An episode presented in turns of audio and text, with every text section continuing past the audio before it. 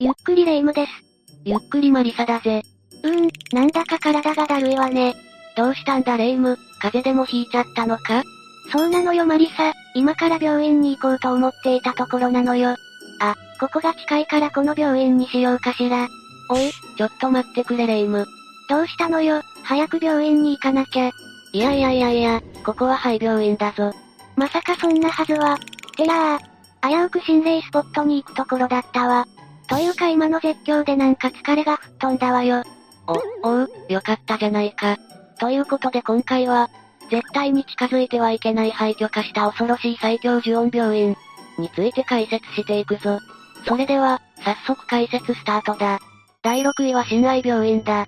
これは熊本県熊本市にある廃病院で、正式名称は親愛病院知らぬいそうなんだぜ。これはどういった噂のある廃墟なのかしら？まずこの病院が閉鎖となった原因なんだが、病院関係者にまつわる不可解な事件が多く、高齢患者が自ら命を絶つ事案が多発したからと言われているんだ。不可解な事件って、まるで元からこの土地が呪われていたとでも言わんばかりの言い方ね。あとは閉鎖後も看護師の霊がさまよっていたり、カルテとか病院のものを持ち去ってしまうと、返して、って電話がかかってくるという噂もあるな。何にしても近寄らない方が良いってことは理解できたわ。それにしても開院する前に閉鎖って、なんだか意味深で怖いわね。ここはもともと、病院と老人ホームの複合施設として建設したが、開院する前に閉鎖せざるを得なかった、なんて情報もあるし、もしかしたら、この土地自体が呪われていたのかもしれないな。それが本当なら、もう建設する前から積んでいる気がするわね。ちなみにこの建物は今も存在するのかしら？ああ、建物自体は存在しているんだぜ。ただ今は一般企業が土地を管理しているみたいだから、勝手に立ち入ると明らかな不法侵入になるから、何も考えずに突っ込む霊夢は、特に注意してほしいんだぜ。間違ってもそんなところに行きたいと思わないから大丈夫よ。まあ中の様子が見たいなら、ネット上に写真が載っているんだが、壁という壁のほとんどに肝試し客の落書きがしてあるから、ある意味カオスな雰囲気を感じられる場所になっているな。ここまで来ると、霊というより生身の人間の方が怖い気がするわね。そうだな。実はサバゲーのフィールドとして使用されていた形跡もあるみたいだぜ。もう何でもありじゃないの。やっぱり人間って怖いわね。ちなみに、近くには西南戦争で命を落とした方の墓地がある。田原坂からも比較的近いから、心霊スポットをはしごするには、もってこいかもしれないぜ。いやだから、誰も行きたいとか言ってないから大丈夫よ。第5位は東洋診療所だ。ここは栃木県小山市にある廃病院で、同じ栃木県内にある津賀病院と旧野木病院と合わせて、栃木三大廃病院として恐れられている場所なんだぜ。心霊スポットが観光名所になっているみたいでなんだか嫌な感じがするわね。この病院が開院した詳細な時期についてはわからないが、1970年代にはすでに存在が確認されていて、2000年初頭までは診療していたみたいなんだ。いつの間にか開院していて、いつの間にか閉鎖されてたって考えると、なんだかミステリアスな場所のようにも思えるわね。閉鎖されてからも、地上4階建ての建物が東洋診療所と大きく書かれた看板と共に残っているし、建物の中にはベッドなんかも残っているんだぜ。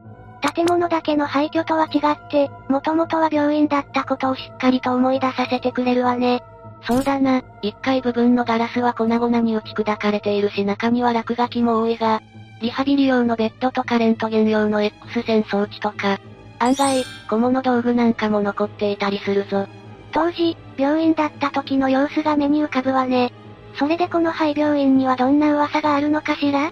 建物の上の階から見下ろしてくる女の霊だな。肝試しに来た人たちを、上から眺めて威嚇しているんだぜ。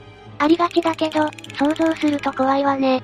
この病院で亡くなった方の霊なのかしらそこまでは定かじゃないんだが、そもそもこの東洋診療所は名前の通り、東洋医学に力を入れていた病院だから、メスを入れるような外科手術はそもそも行われていなかったみたいなんだぜ。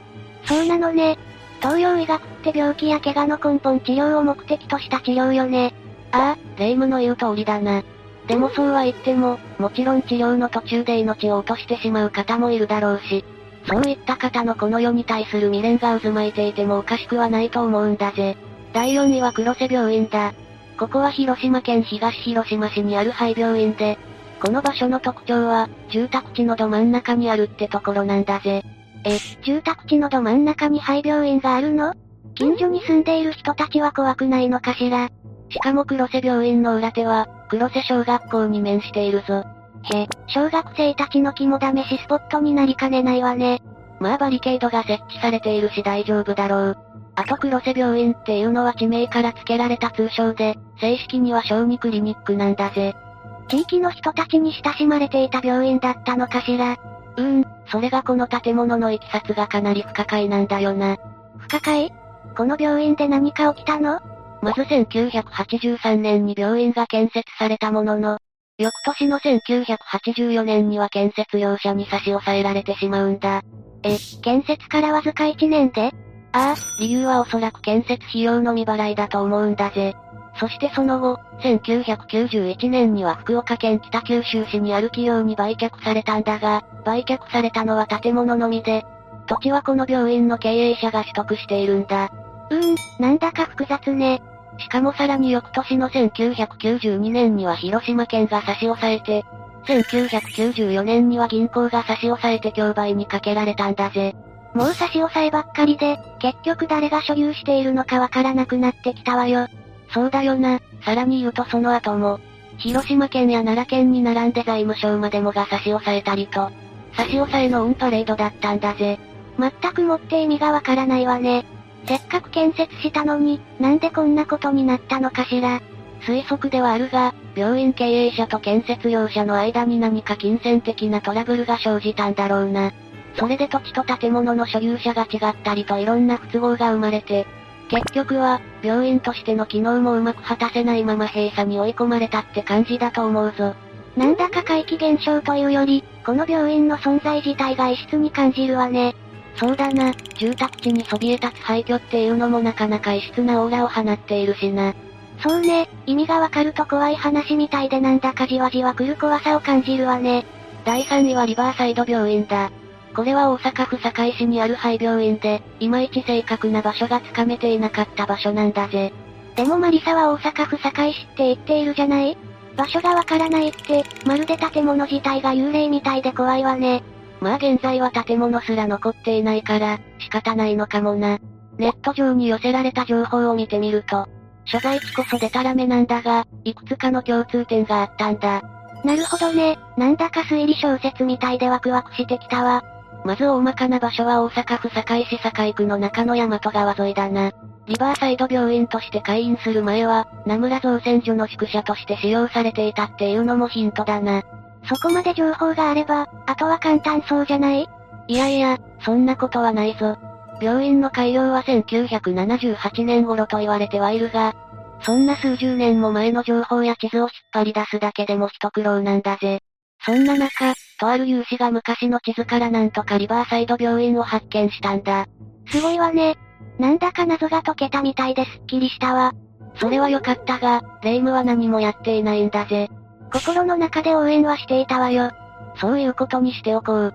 さらにこの有志が地図を調べていくと、ネット上で言われていた通り、会員していた期間はあまり長くはなかったみたいなんだぜ。具体的にはどれくらいだったのかしら？約10年ってところだな。そして2001年以降には建物が解体されてしまったんだ。思っていたよりもかなり短いわね。そんなあっという間に閉鎖されちゃったのか気になるわ。それなんだが、リバーサイド病院は精神病等で日常的に怪しい治療が行われていて、命を落とす方が多かったという噂のほか、周囲の反対を押し切って作られた訳ありの病院だとか、病院の閉鎖後は、薬を持ち去られる事件なんかもあったみたいだぜ。それは病院というより、もはや実験施設みたいだわ。でもそうでもないと、約10年で閉鎖されるのも不思議だし、妙に納得できる理由になっているわね。肝試しに行った人も、窓ガラスが割れている病室に、赤いワンピースを着た真っ白な肌の女性の姿を見かけたり、銃声のような物音や、女性の断末魔のような物音を聞いたり、いろんな怪奇現象に見舞われているみたいなんだぜ。この廃病院や土地と怪奇現象のつながりはよくわからないけど、もしそれが本当なら、かなり怖いわね。人が亡くなっているって言われても頷けるレベルだわ。あと病院らしい話をするならば、肝試しに行った人が散らばっている患者のカルテを盗んで持ち去ると、病院から返して、と電話がかかってくるらしいぞ。その盗んだカルテを返さなかったら、って考えると、呪われてしまいそうで怖いわね。第2位は厚木京心病院跡だ。ここは神奈川県厚木市にある大型の肺病院なんだぜ。ここには、手術の失敗によって命を落とした患者の霊がさまよっているっていう噂や、屋上から飛び降りた女性の霊が窓辺に立っているって噂があって、手術室からは、痛い、痛い、って声が聞こえてくるらしいんだ。へ、怪奇現象のオンパレードじゃないの。でも大型の病院がそのままの姿で残っているなんて珍しいわね。地上7階、地下1階で関東地方でも最大級の廃墟だったんだ。この病院が閉鎖された後も、建物自体はしばらくは残っていたぞ。残っていた、ということは今はもう取り壊されているのかしら？ああ、2011年には更地になってしまったんだがこの病院には、結構な歴史があるんだぜ。ええー、どんな歴史があるのか聞かせてほしいわ。まず厚木京心病院は、1979年に開院した河野病院から始まったんだぜ。しかし1987年に廃業して、山際病院に名前を変えて開院するも、またしても1993年に廃業したんだ。そして1995年に厚木京心病院に名前を変えるも、1997年に閉鎖されたという感じなんだぜ。開院から閉鎖までに3つの病院が経営されていたのね。そういうことになるな。厚木京心病院が閉鎖された理由は、委員長が自ら命を絶ったとか、医療ミスがあったとも言われているぞ。そもそも2回も名前が変わる時点で、この土地そのものに何か問題がありそうな気がするわね。確かにな。閉鎖されて廃墟とかした後も、ぼや騒ぎが起きたり少年らが強盗に遭う事件が起きたりと、なんやかんやと問題が起こっていたんだぜ。まさに呪われた土地って感じがするわね。そして地域住民からも取り壊しの要望があったんだが、所有していたのが大阪府堺市にある宗教団体だったからなかなか話が前に進まなかったんだぜ。その宗教団体はこの廃病院で何をするつもりだったのかしらね。さあな、でもその宗教団体は市税を滞納していたから、堺市が土地と建物を差し押さえて競売にかけたところを見計らって、厚木市が購入したことで、無事に取り壊しが決定したって流れなんだ。なんだか複雑な事情があったのね。更地になった後の活用方法はまだ検討中みたいで、公園になる予定もあったみたいなんだが、今はまだ更地の状態だな。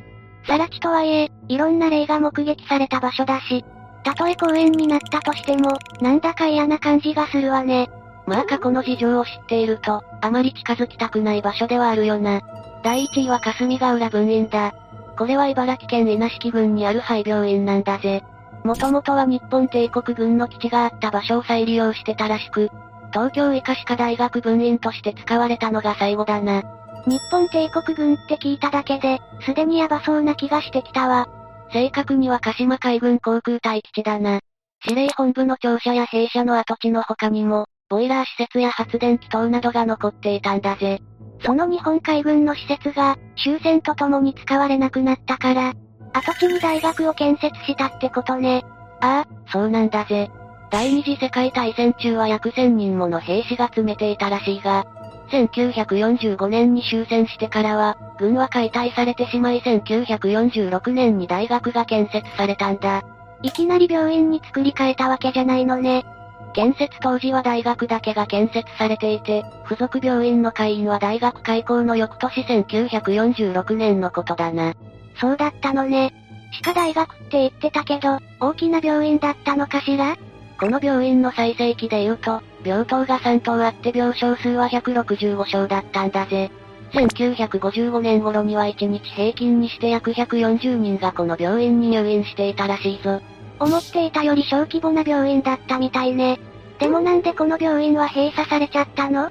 それは役目を果たしたからなんだぜ。この病院の役目って何かしら？実はこの病院、結核患者の療養施設として作られたんだ。